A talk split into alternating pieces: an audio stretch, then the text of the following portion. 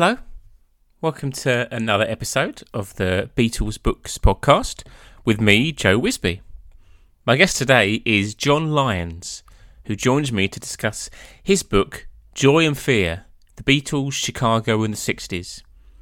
John Lyons is an associate professor of history at Joliet Junior College in Illinois, where he teaches British history, US history, world history, and Latin American history. His publications include Teachers in Reform, Chicago Public Education, 1929 to 1970. John's book is a riveting look at the polarizing nature of the Beatles phenomenon and how it transformed a generation through the lens of a singular city in the centre of America. Drawing on historical and contemporary accounts, Joy and Fear brings to life the frenzied excitement of Beatlemania in 60s Chicago, while also illustrating the deep seated hostility from the establishment toward the Beatles. John Lyons, hello, and welcome to the Beatles Books podcast. How are you? Hello, Joe. Uh, I'm fine, and it's a pleasure to be here. We're here to talk about uh, your book, The Beatles and, and Chicago. We could start in a, I suppose, an obvious place. Um, why look at Chicago and the Beatles? What was it, do you think, about looking at the Beatles from kind of a local level that we can really gain? Well, I wanted to write a book about the uh, the American response to the Beatles in the 1960s. Pretty much immediately, it became obvious that uh, to just write a book about the American response would be just too generalized. You know, in the 1960s, uh, still today, but even more in the 1960s, America was such a diverse regional country. And uh, each uh, area had their own traditions and histories and ethnic and racial makeups. They had their own uh, political uh, landscapes their own newspapers, TVs, radios, music scenes.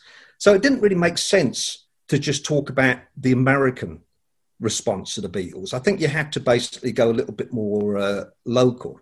But the other reason why I did this, and generally historians have done this for years, they're called community studies. And uh, when you do a community uh, study, you can basically focus in on uh, how the Beatles impacted a certain radio station, uh, how a um, newspaper responded to the Beatles. You can uh, go into uh, detail about the concerts. So basically, you can focus in a lot more than you could in uh, national studies. And what I like about uh, doing uh, a book on the local area is that you can bring out these stories, these details that are hidden in these larger monographs and so, uh, so therefore, you know, like uh, things like the University of Chicago medical student who spends his summer uh, touring with the Beatles, the 14 uh, year old girl from St. Louis who ends up at the 1965 Beatles uh, press conference in Chicago asking George Harrison uh, questions, the record store owner in a sleepy suburb in outside Chicago who ends up setting up a club which he rules on the uh, the cavern, and uh, ends up uh, having the Who, Cream, Yardbirds, the Byrds, Buffalo Springfield playing there. So all of these sort of like stories, I think, really sort of uh, come from uh, studying. Uh, the local area. Now, I do want to say though, when I talk about a community study, I don't mean you kind of put a circle around Chicago and anything that happens outside there you ignore. Uh, it's really about uh, comparing what was happening in Chicago with elsewhere. So it's about bringing the similarities to the Chicago story with elsewhere and also bringing the differences. So there's a lot in the book also about other parts of America, obviously, and also, as you know, about the UK. Now, you're probably saying, why Chicago? And the obvious uh, question is because uh, it's a big city you know, I wanted to study an area with a large population. It was kind of like a, a laboratory experiment, really. And so what I had was uh, the second largest city in America in the 1960s was Chicago. It is also uh, a place where they had a large black population, and I wanted to study that about uh, the African American response to the Beatles. And then uh, it also has a large suburban and student population which were also uh, demographics that I wanted to look at. And then I think Chicago in itself is an interesting place. You know, many of the major events that took place in the 60s happened in Chicago. Uh, the uh, civil rights movement, Martin Luther King was based in the city for a while. The Students for Democratic Society were based in Chicago. You had the 1968 Democratic Convention and the police riot. You had the black nationalism was very strong in Chicago, and also uh, the Beatles have a lot of connections to Chicago. You know, the first records that were released in uh, America released in a on a Chicago record label. The first radio station to play them was probably based in Chicago. The uh, Chicago was the only city besides New York to uh, in the US to uh, have uh, five concerts. They were they played in Chicago on all the tours. The 1966 uh, press conference, the Bigger Than Jesus press conference, happened in uh, Chicago. So anyway, so for a number of reasons, I thought Chicago was a great place to do a local study, and I thought it would interest readers that uh, the history of uh, Chicago. Mm. You talk in the book about the Beatles' initial US success. What do you think were the most important factors behind that? Well, the uh, the first part of the book, the first chapter, in some ways, maybe surprisingly, was about the Beatles in uh, the UK in 1963. And the reason I wrote that is because I wanted to get uh, a, a, grasp about what was Beatlemania. Why why were the Beatles so successful?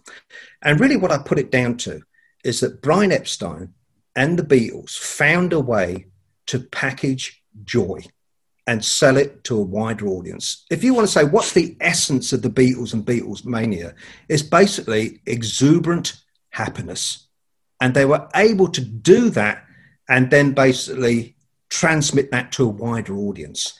And you can see it in so many ways. I mean, uh, today you kind of don't think too much about the name Beatles. But if you look at the name Beatles, you know, it, it was such a clever name just to, to, to pick that name. And the first thing it does when you look at it is uh, it brings a smile to your face, the word Beatles. And uh, also, what it does is it brings them enormous publicity. You'd be amazed how many headlines were based around the idea of bugs and infestations. So, if you look at their music, their music was very exuberant, very happy, very uh, positive. You know, they were great songwriters and musicians and great harmonies, but the, the whole essence of their music was uh, exuberance. They didn't really deal so early on in sort of sad songs. It was more about happy sort of uh, events, and also the music itself was very exuberant. And then also, uh, pretty obviously, the look, you know, the hair. That was another thing that people used to find very uh, amusing at first. Really, you know, that it was uh, just crazy that they had this sort of like long hair. And then, of course, their personalities. They were very, very funny they were very uh, uh, irreverent. Uh, they had a manic sense of humor and also a dry sense of humor. So I think if you add the whole thing together, their music, their appearance, their uh, personalities, I think to sum it up, it was pure joy, exuberant happiness. And the obvious question is uh, uh, why then did that translate to America? I think the first thing to say is that the reason that they started to become popular in America or began to get noticed in America is because of the mania in Britain. It was nothing to do with the music. If you, if you look at the newspapers, magazines, TV coverage of the Beatles early on, it was all about those crazy Brits. These Brits were supposed to be so reserved, so well mannered, and here they were going absolutely crazy over these four mop headed, guitar driven louts from Liverpool. And so uh, that's really what all the, the, the coverage was first in the uh, American press. And in terms of when that was, it, it basically happened because uh, if you look at the English coverage of the Beatles, it really is from sort of like September, October, November is when they start to 63, when they start to get national coverage and that's because they that, that's the time where they played in the Royal Albert Hall in London in, in uh, September, in the Palladium in October, and then of course the Royal Variety Show. And so the London-based, Fleet Street-based newspapers then started to sort of uh, publicise them a lot more and ran headlines on them. And of course, a lot of the American newspapers had correspondents in London, and so they saw what was happening, and they started to then report back to the Washington Post, the LA Times, uh, the uh, New York Times, and they started to run small articles there. And so you start to see in, in October, November, uh, 63, they're starting to get coverage in the American media. And of course, that's the same time when uh, Brian Epstein goes over to uh, New York and books the Ed Sullivan show, gets Capitol Radio to release their record. So it's all connected. It's about basically Beatlemania in the UK was finally getting coverage in the US. A lot of people uh, put the uh, the Kennedy assassination as a, one of the sort of uh, reasons why they became so popular in America. I'm not that convinced by that argument because uh, they were already getting coverage before the assassination. He, he was assassinated in uh, November 63, and they're already getting coverage before that. And so hmm. uh, I think, really, in many ways, what the, uh, the assassination does is actually it delays Beatlemania in America because all the papers switched from beginning to talk about the Beatles to talking about the, uh, the Kennedy assassination. And so, therefore, uh, I think in, in, in, many ways, it didn't. It wasn't because of uh, Kennedy's assassination that Beatlemania starts to sort of emerge in America. And of course, the other reason is that Beatlemania also took place in Ireland, Canada, Australia, New Zealand, and of course, uh, the Kennedy assassination didn't mean as much there as it did in America. So I think that it's a bit of an American centric view to talk about the Kennedy assassination. I, I think it was uh, just the fact that Beatlemania got so much coverage in the press in Britain that it then came to uh, America. Now, the other thing to say about the American experience, though, is that the uh, the Beatles were lucky in a couple of ways, and one way they were lucky is that they spoke English. And the reason why that's important is pretty obviously because they could then translate their humour, their irreverence, and also their music to an American audience. And I always think about uh, this, and Joe, you might be able to help me out here. If you can imagine, they get off that plane in uh, February, was it February 7th, 64? And if you remember, one of the first things they did is they had that press conference. Now, can you imagine if they never spoke English and that they needed a translator to translate to the reporters, or that they spoke in halting, uh, cut up English? It just wouldn't have had the same sort of uh, reception. And so I think that uh, it really did help them that they spoke English. And the other uh, thing about that is, it is true that not many British artists had uh, hits in the US, I mean, before the Beatles. That's true. But on the other hand, if you look at those that did have hits from outside the US, that most of them came from the UK. Mm. The UK had more hits on the Billboard charts than any other nation. And it was followed by Canada. And again, it's no coincidence, English speaking. Now, the other reason why they were uh, popular is uh, not just because they spoke English, but they were British. And at the time, there was a lot of uh, British coverage in the American press because of uh, Broadway was dominated by British uh, plays. A lot of British films were being very successful, Lawrence of Arabia and Tom Jones, etc.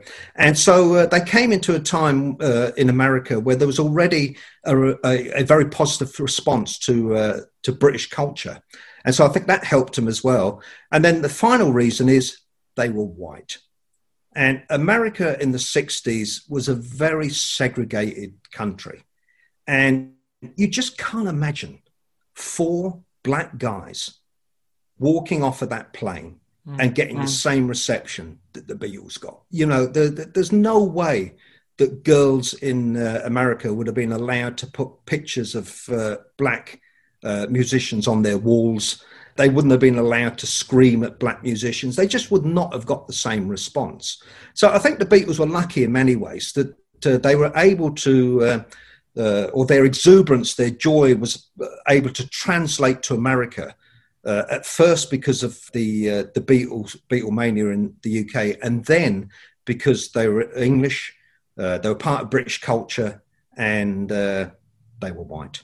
So to kind of go against that, you do speak in the book about what you refer to as Beatlephobes, mainly conservative, older white male commentators that didn't have too many good things to say about the Beatles.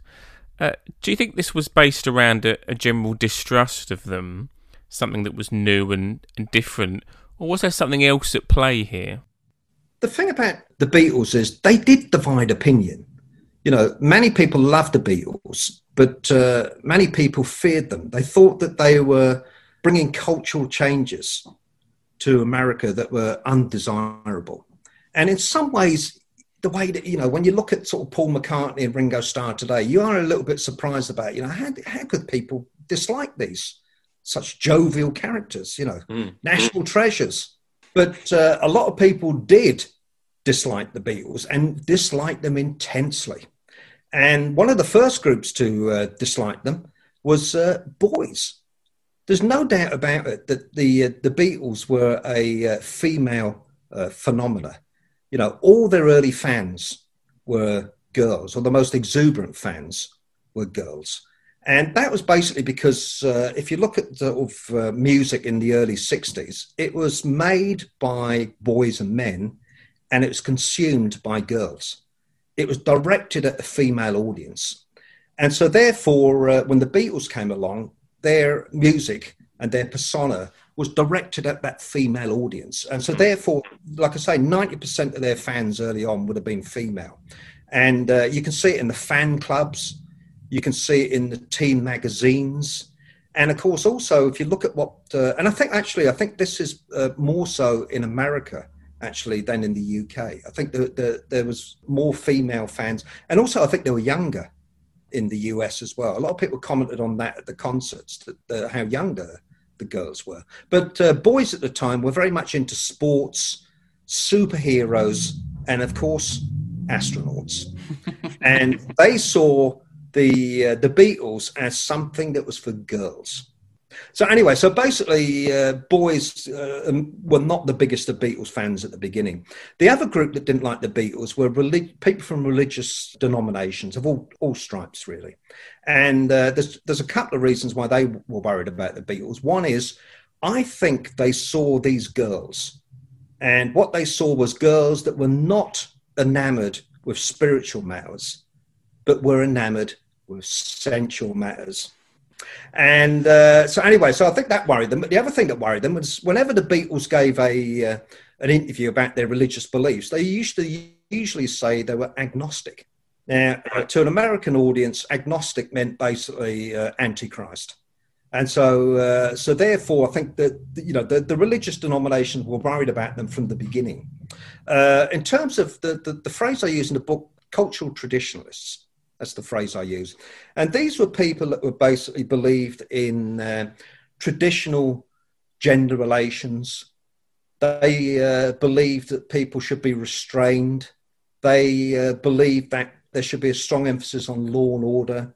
And they believed also in a reverence and a respect for authority. And I think these people were worried about the direction that America was going. America was already moving in a more sort of liberal direction. You know, the civil rights movement.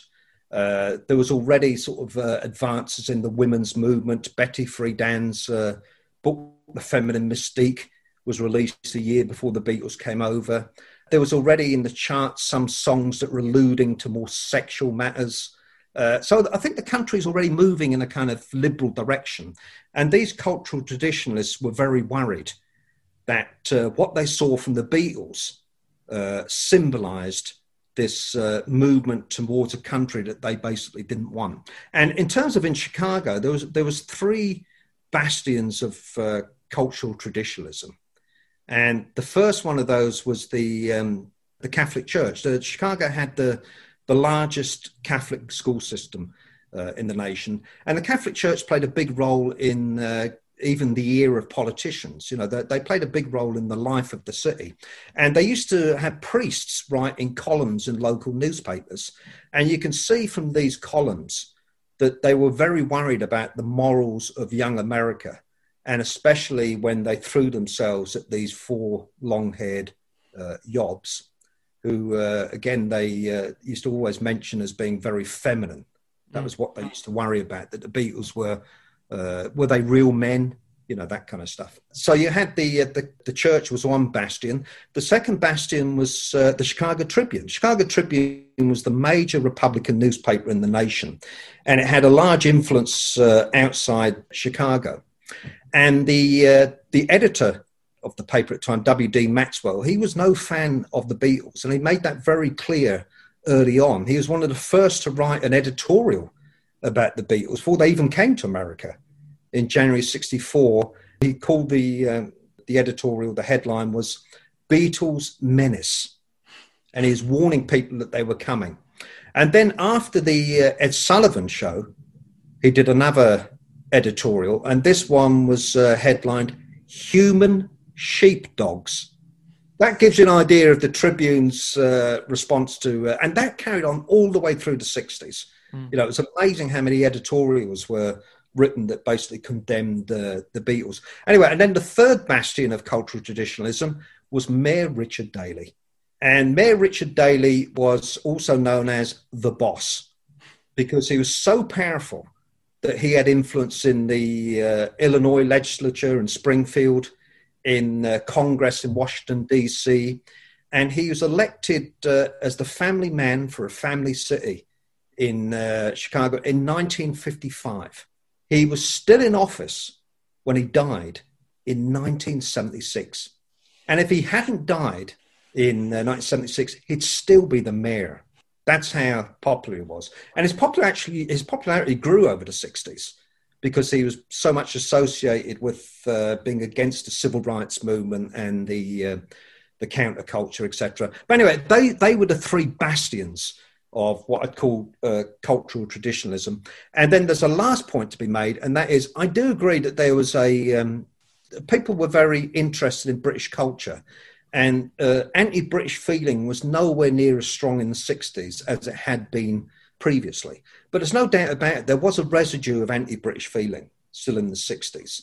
And uh, you can just see if you look at, not that you'd probably ever want to, but if you ever looked at uh, American textbooks from the 1960s, they're full of stories, lurid stories about the Redcoats and about virtually every kid in America in 60s knew that the British burnt down uh, the White House in the War of 1812. So there, there, there was this sort of already, you know, amongst sections of the population that were uh, anti-British, and I think it was more so in Chicago because Chicago is very much an Irish city. The Irish, obviously, because of the the colonization of Ireland, had a, a, a more negative uh, view of British the British than uh, other places. And so, therefore, uh, I think that there was a, a residue of anti British feeling that also uh, was tied up with this cultural traditionalism. And that's the, the, the, title of the book, The Fear Part. These were the people that feared the Beatles. Thankfully, not everyone did fear the Beatles um, because quite a few of them went to watch them play live. So the, the, the Beatles first came to Chicago on the first full US tour uh, of September 1964. If you could just tell us a little bit about both their arrival in the city, which the book uh, goes into fascinating depth about, and what you kind of found out about that first concert itself. The 1964 summer North American tour was absolutely crazy. They played uh, 32 shows in 24 cities in the space of less than five weeks. They flew over 20,000 miles on a chartered plane. Everywhere they went, they were followed by huge crowds, followed by reporters and press who wanted interviews, hotels surrounded by fans. It would have been just, uh, they couldn't leave their hotels. They never went. People used to ask them whenever they came to a city, oh, what do you think of our great city? And they used to say, well, look, it looks good from outside the window of a car because that was all they saw. So it was a crazy, you know, tour to begin with. The, the, the people that organised it really didn't know much about, you know, America or what kind of tour it was going to be. And when they came to Chicago, the, the person who promoted the uh, the cons, all of the concerts in Chicago actually, but the '64 one, his name was Frank Fried, and he was uh, the owner of Triangle Productions. And Frank Fried also didn't really know much about the Beatles or even popular music, to be honest. He was uh, originally a steel worker in uh, Chicago. He'd lost his job and he started to become a promoter of uh, folk concerts. He was a big uh, fan of folk music. And he was also uh, a socialist. He was uh, a member of the Socialist Workers' Party, Trotsky's party, and uh, he was a big supporter of the civil rights movement.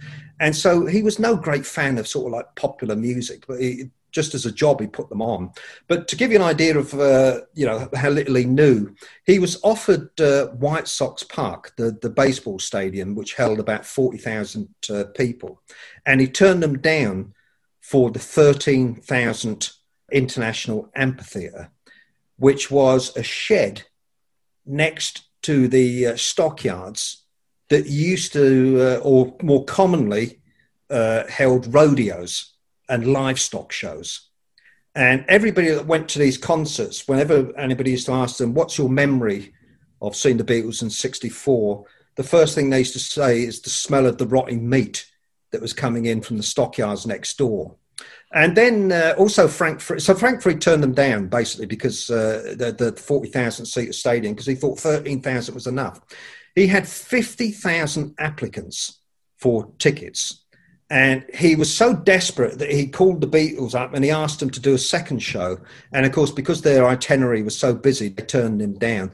So he ended up, he could have basically played, as he said himself, in Soldier Field. He could have promoted them there. But instead, they played in this one show in this 13,000 capacity uh, amphitheatre. And uh, also to show that he was uh, not really up with the latest pop music. A lot of people at that time, a lot of promoters at that time, were putting on uh, radio stations to MC the shows. You know, around they'd be uh, all around the shows. He had a middle-aged local newspaper reporter emceeing the shows. So it gives you some sort of idea, really. But anyway, so uh, so that was Frank Fried. Now, in terms of Mayor Daley, Mayor Daley did not want the Beatles in his city and he didn't want them in his city because uh, he was very afraid about law and order. That was one of his big points that he used to always uh, emphasize.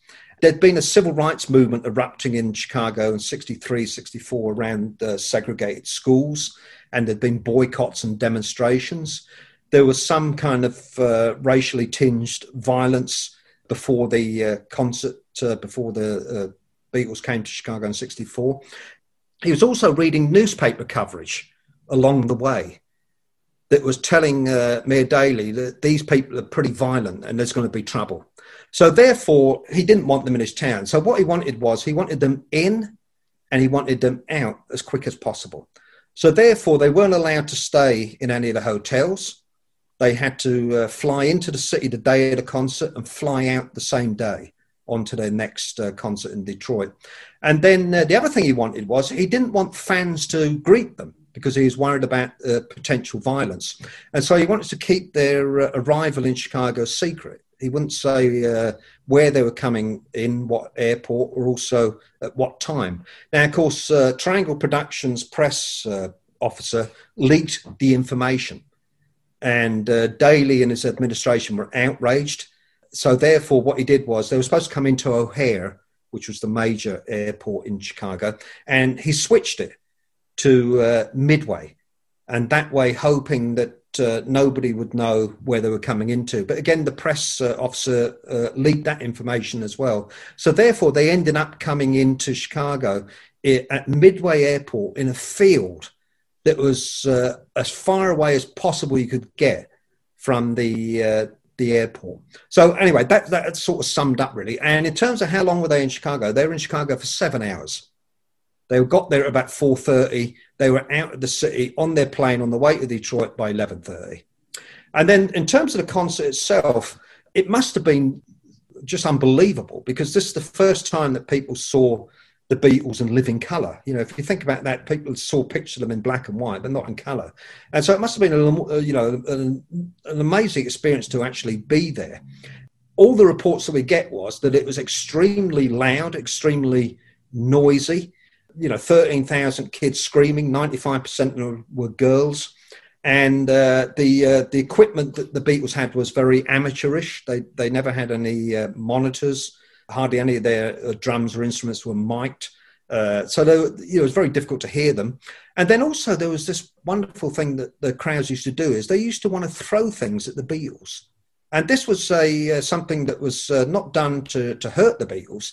This was done as a sign of affection. And so they used to throw uh, things like you, most people know about the story about jelly beans. In England, they used to show throw jelly babies, which was soft. In America, they used to show throw jelly beans, which was kind of like bullets being thrown at them. And then they used to throw uh, girls at the front used to put their phone numbers on bits of paper and throw them on stage. And then uh, they used to throw things like teddy bears, toys, uh, flashes from cameras. But I think the 64 concert in Chicago really takes the biscuit for this one because at that concert, somebody threw on stage a plaster hand and also a raw steak. Now, I don't know, you know, a lot of coverage about the Beatles, a lot of people that saw them used to say that they were very scrawny compared to Americans. You know, there was so I don't know if somebody thought they were malnourished and so decided to give them a steak, but somebody had bought a raw steak into the amphitheater and decided at that moment to throw it on stage. Wow. So that was the uh, the Chicago concert. It was absolutely uh, uh, nuts. It certainly sounds it. Um, you devote a chapter in the book to the Chicago music scene, which I thought was a, a particularly fascinating read. Not not being that au fait with what was kind of going on myself. Looking at the even the pictures of the groups that you put in the book, um, they completely ape the Beatles. The, the the look and the from what you say, the sound um, is uh, remarkable. Really, uh, if you could just tell us a little bit about what the mid '60s Chicago music scene was like. Yeah, in terms of the Ed Sullivan Show, I think that's pivotal here because uh, when youngsters saw the Beatles on the Ed Sullivan Show, what they thought was, "I can do that." So many kids thought that. They thought that I it looked so easy. I could do that. And it looked easy because the Beatles never had any backing singers. They never had any dance moves that they used to use. There was uh, no sort of like uh, singer at the front with the band sort of hidden at the back. Ringo was prominent on the screen. Uh, they looked like they were just having a bit of fun. They were enjoying themselves. It just looked so easy. And so, uh, all over America, including Chicago, uh, young kids started to either learn instruments or those that already knew how to play started to form bands. And the age of these uh, people was unbelievable. Many of them were at uh, what you call in England primary school or elementary school uh, in America 11, 12, 13 years old, as young as that, starting bands once they started these bands, a lot of them wanted to mimic the Beatles. So, of course, one of the problems that they immediately had was the hair. and so, therefore, a lot of these Beatles uh, bands or uh, bands are emulating the Beatles, they bought wigs. And uh, they used to wear the wigs to make themselves look like the Beatles. But the things that they found uh, when they started to uh, play the music was that uh, it looked easy, but it wasn't. Beatles music, as you know, is very complex. The chords are very uh, unusual. The harmonies are quite amazing. And so a lot of groups in Chicago, they did emulate the Beatles, like you say, and they, they, uh, their career was very much based on sounding like the Beatles. And, you know, I mentioned a couple, probably the most famous is the Buckinghams in Chicago, and the other one is the Cryan' Shames. The Buckinghams, again, as you can imagine, the name was uh, it was they were named after a, a, fountain in Chicago, but also because it sounded English, which a lot of the groups wanted. They wanted names that were English, and so anyway, so they were the ones that basically emulated the, the Beatles. But uh, like I said, a lot of people found that it was very difficult to to play that kind of music.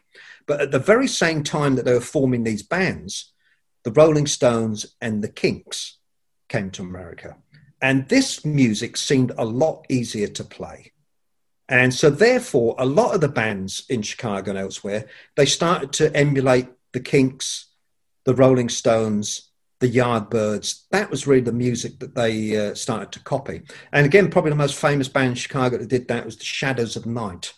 And again, their name, Shadows of Night, they thought they, they were originally called the Shadows, and then they had to change it because they found out there was a group in England called that. And they picked the word night, as in K N I G H T, because it sounded English.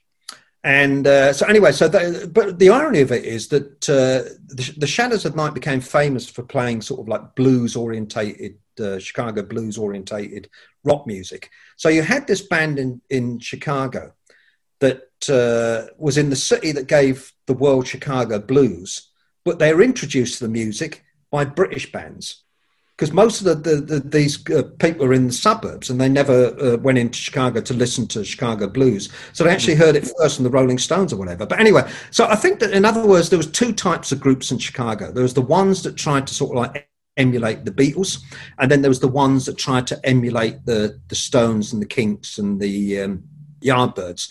And then the other thing about the the music scene in Chicago is that it was also a scene and I don't think this is just Chicago, but I very I noticed it a lot in Chicago. It was a scene that also incorporated a lot of fee, all female bands.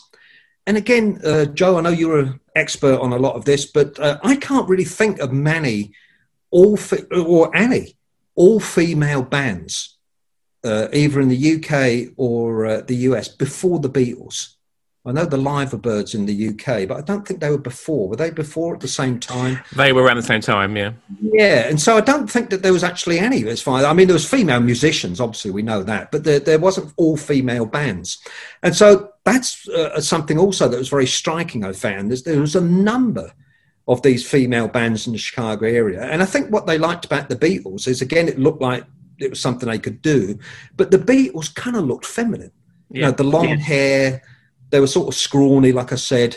Uh, the harmonies, they were playing sort of girl group music, and so uh, and also the music was very directed at females as well. So I think a lot of uh, young women said, uh, "Yeah, we can do that."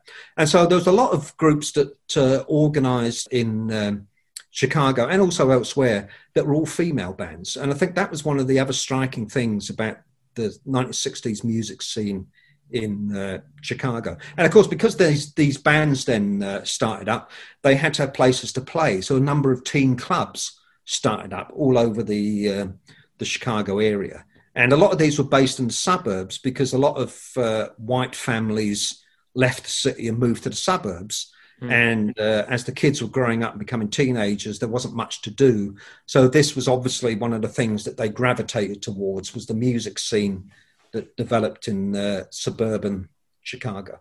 So it was quite an amazing music scene that developed in uh, Chicago because of the Beatles. You spoke there about the previously, obviously, about the 1964 tour that the Beatles undertook. They come back in 65, and then I think more interestingly, they come back in in 66, uh, which uh, is one of the most fascinating kind of moments in their career, I think, is that that '66 tour for all sorts of reasons. You know, the the reaction that they were getting only two years on from you know the the '64 tour was different, and your book kind of makes that clear. If you could just kind of go through what the difference, both in the the tour itself and in particular their kind of arrival and time in Chicago was from the 66 tour as compared to the 64 tour? Yeah, I think the 64 tour, in many ways, it was, uh, like I said, it was very amateurish. They didn't really know what to expect. Uh, one of the support acts was the uh, the Bill Black combo, which was Bill Black was one of the uh, he played bass with uh, Elvis Presley. They played instrumentals, which were very much uh, rockabilly. So it was kind of like music that was popular before the Beatles. Now, in 1966, they had uh, a number of, uh, again, support acts, but one of them was the Remains. And the Remains was a garage band from uh, Boston.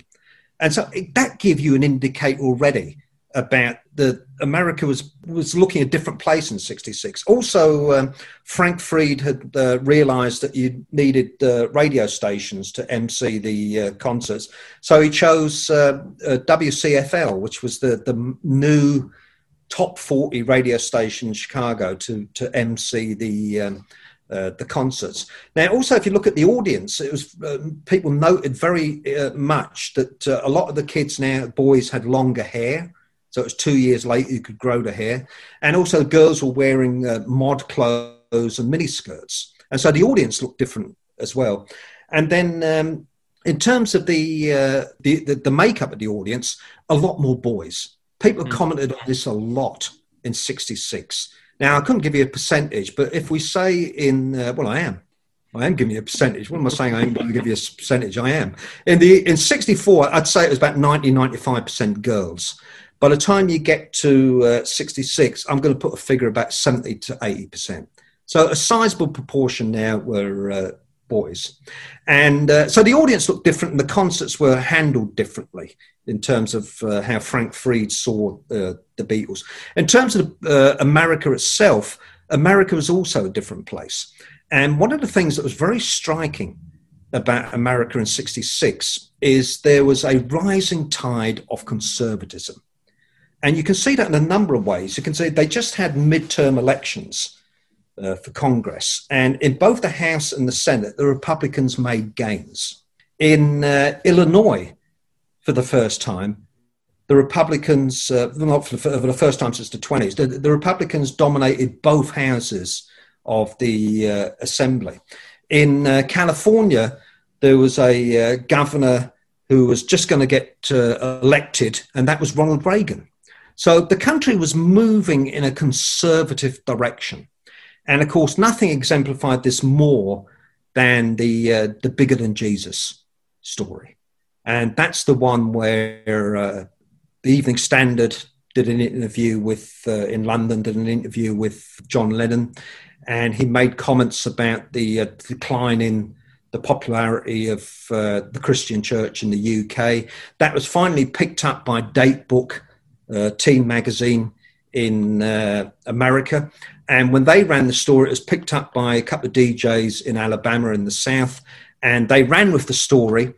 That was basically the, the, the major event that was uh, happening just as the Beatles were coming to uh, America. This uh, attitude that uh, John Lennon had. Uh, now, the thing about this story is it's, it's often reported as something that was confined to the South. It was something that was just a small part of the country. But that's not the case. If you look at local newspapers in America in the 60s, you'll notice that there was bonfires all over America where they used to burn Beatles records and merchandise. There was boycotts all over the country. It wasn't just in the South, it was also in all parts of uh, America. Also, uh, politicians in places like Pennsylvania, Massachusetts, and uh, Michigan tried to get the Beatles banned. They wanted their concerts to be uh, stopped. Also, uh, I went to um, to look at the, the Datebook has got a lovely uh, archive. The, the, owner was Art Unger, and he kept an archive. Anyway, I looked at the archive, and there was a lot of uh, letters that were obviously sent to date Datebook from people, some that supported Datebook and said they did a good thing by uh, running the articles, but a lot of people that were obviously very critical of them and critical of uh, Lennon.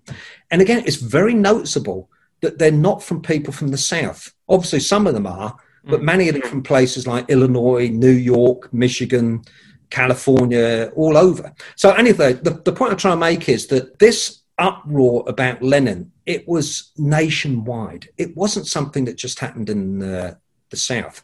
And so therefore, that's the context, the background to the Beatles coming to uh, Chicago in, in uh, 66. And when they came to Chicago, there was also something else happening, and that was when Martin Luther King was in Chicago, and he was organising demonstrations through the um, the southwest side of the city to desegregate housing.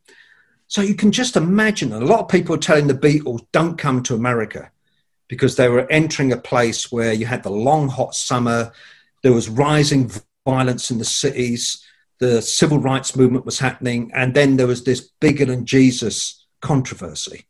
And so that was the background, really. And of course, as we all know, he ended up uh, having to give, he actually gave two press conferences in uh, Chicago where he had to apologize for basically his uh, statement that he made. That was, a, it was uh, you know, enormously frightening. The Chicago concert um, did sell out. Most of the, I think all of them actually, or most of the, the, the stops on the tour did not.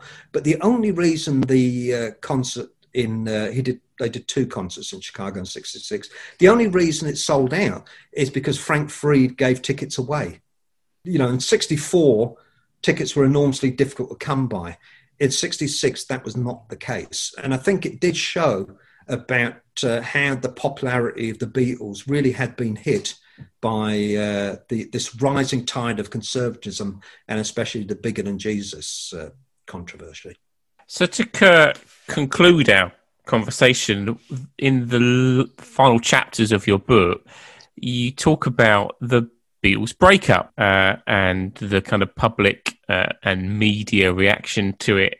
It's quite an eye opener, really, because obviously, you know, there is footage that that we've seen of, especially in the UK, mainly of uh, you know of girls crying in the street when Paul gets married, etc. So there's still, you know, they still resonated with with people greatly. But in the book, you you kind of illustrate that certainly in in in America, there was more of a sense of indifference to the Beatles breaking up, partly because I suppose you know they kind of thought they would get back together again anyway. It wasn't going to be a permanent thing, and partly because they'd been around by that point for you know a whole six years, which sounds like a short period of time, but in the 60s, six years was much longer than it kind of feels now. So, yeah, if you could just if you could just talk about this idea of indifference um, that the Beatles split kind of elicited from from people? Yeah, I mean, when I started to do, uh, you know, to write the book and do my research, you know, I, I, I obviously thought what you were kind of thinking is that when Paul announces that he's leaving the band, or at least that's how it's perceived that he's leaving the band, and it gets that front page in the Daily Mirror, you know, the front page headline, Paul quits. Uh, I kind of thought, and you find it in most books, people say headlines, all front page headlines all over the world. You know, that's a common uh, phrase that you see written in uh, books about the breakup of the Beatles. But anyway, in terms of in America, the point is that uh, I started to then look through the newspapers, and you know what? I started on page one and then two and three, and I couldn't find any coverage. And I finally, eventually, found coverage of the breakup on page 15 in a little article with, that says uh, Paul quits Beatles. I started to look at more newspapers. So this was in Chicago first. Then I started to look at other newspapers elsewhere, and it's the same story. The pay, the the story is very much buried in uh, newspapers. If it ever did get a front page, it was never the top front page headline. It was somewhere buried down below with more interesting stories at the top. So that really surprised me. So obviously, I want to find out why. And the obvious first thing you say is, well, there were so many rumors of the Beatles breaking up down the years. You know, it could be just that they thought this was another rumor, mm. or uh, it could be that he wasn't that clear about uh, leaving uh, the Beatles. He kind of uh, was he left it slightly open, but of course the the headline in the Mirror is what all these other newspapers were following, and that headline did say he quit. But anyway, so you know you could argue that, but I think there was something deeper, and I think certainly in America, one of the issues was that the Beatles gave up touring in '66. They uh, they never came back to America uh, until they became uh, solo artists to to play and what had happened in that four years? And I think the music scene changed drastically. And one of the major things that happened is live shows. You know, I was saying to you about uh, how in 64 they had uh, no mics, there was no light show, no monitors. That all changed in, in the late 60s because of groups like Cream or artists like Hendrix, and also the new kids on the block that were really taking advantage of these new technological advances in uh, music or live shows, and that was groups like uh, Led Zeppelin, The Who, and of course the Rolling Stones. You know, the 1969 Rolling Stones uh, tour was really the first modern concert tour where they had their own lighting, their own stage, their own sound equipment. They were uh, hundreds of people traveling with them, and so. Um, and also, not only that, but also uh, festivals had come to America. And of course, Monterey and Woodstock and Altamont, we all know about. But there was festivals all over America, you know, that didn't get as much uh, publicity. And so therefore, there was this new rock hierarchy that had come on the scene since the Beatles uh, stopped uh, touring. And I think that did uh, supersede uh, the Beatles. The Beatles were still there, still uh, producing records, but they couldn't now compete with these groups that were now making a reputation on these live shows. And so I think that, that that plays a part in the fact that people were a little bit more indifferent about the Beatles. They still liked them, but they were not now part of this new hierarchy that was coming in. And also, even if you just look at the records that have been uh, released in 1969, it is quite amazing, really, that groups like uh, Tommy, you know, the, the, the Who record, the rock opera, uh, King Crimson, uh, progressive rock, Neil Young, Crosby, Stills and Nash, the singer songwriter. Uh, in early 1970, Black Sabbath and heavy metal. So all of these sort of like genres of music were coming to the fore in 1969, just as the Beatles were breaking up. And I think that is also something that meant that the Beatles were not quite part of that uh, rock hierarchy. So anyway, so I do think that that plays a part. But there is another reason, and the other reason why I think that their popular, popularity had waned. I'm not trying to say they were unpopular by any stretch of the imagination, but I think their their, their popularity had waned, and that was because their association with the counterculture. The Beatles were uh, pacifists. They weren't just against the Vietnam War; they were against all wars. And as we know, John Lennon made very public statements about that, and public exhibitions. They weren't just now agnostic towards Christianity, they were adopting Hindu beliefs. They were uh, taking part in practices that nobody could even spell in the 1960s, never mind knew what it was transcendental meditation. Uh, they were also uh, involved in uh, drugs, pretty obviously. I mean, you didn't have to be a genius to, to work that out. Paul admitted it. They, they wanted marijuana to be uh, legalized. Uh, it's littered through their songs. They were also seen as being relatively uh, promiscuous. Uh, even early on, and that was because uh, the, the, they took a lot of headlines in America because they used to go on uh, va- on holidays, vacations with their girlfriends, and of course this was a no-no in uh, amongst a lot of people. And then of course Lennon had left his wife and was associated with Yoko, so they were very much associated with the counterculture. And in 1960s America, the counterculture was very unpopular you know, it, it, we might think today that uh, these hippies are so cute, but they were not seen as cute in the 1960s. And so, uh, so therefore, because the Beatles became so associated with the counterculture, I think that also did uh, hurt their popularity, especially amongst those sort of parents that previously paid for their 15 year old girl to go and see the Beatles in concert. They were now less likely to be uh, enamored with these long haired hippies who were uh, preaching uh, promiscuity, drugs, pacifism, etc. So I do. I, do, I think uh, yes. I think the Beatles were still popular, but uh, by the time they broke up, I do think that the, their popularity popularity had waned.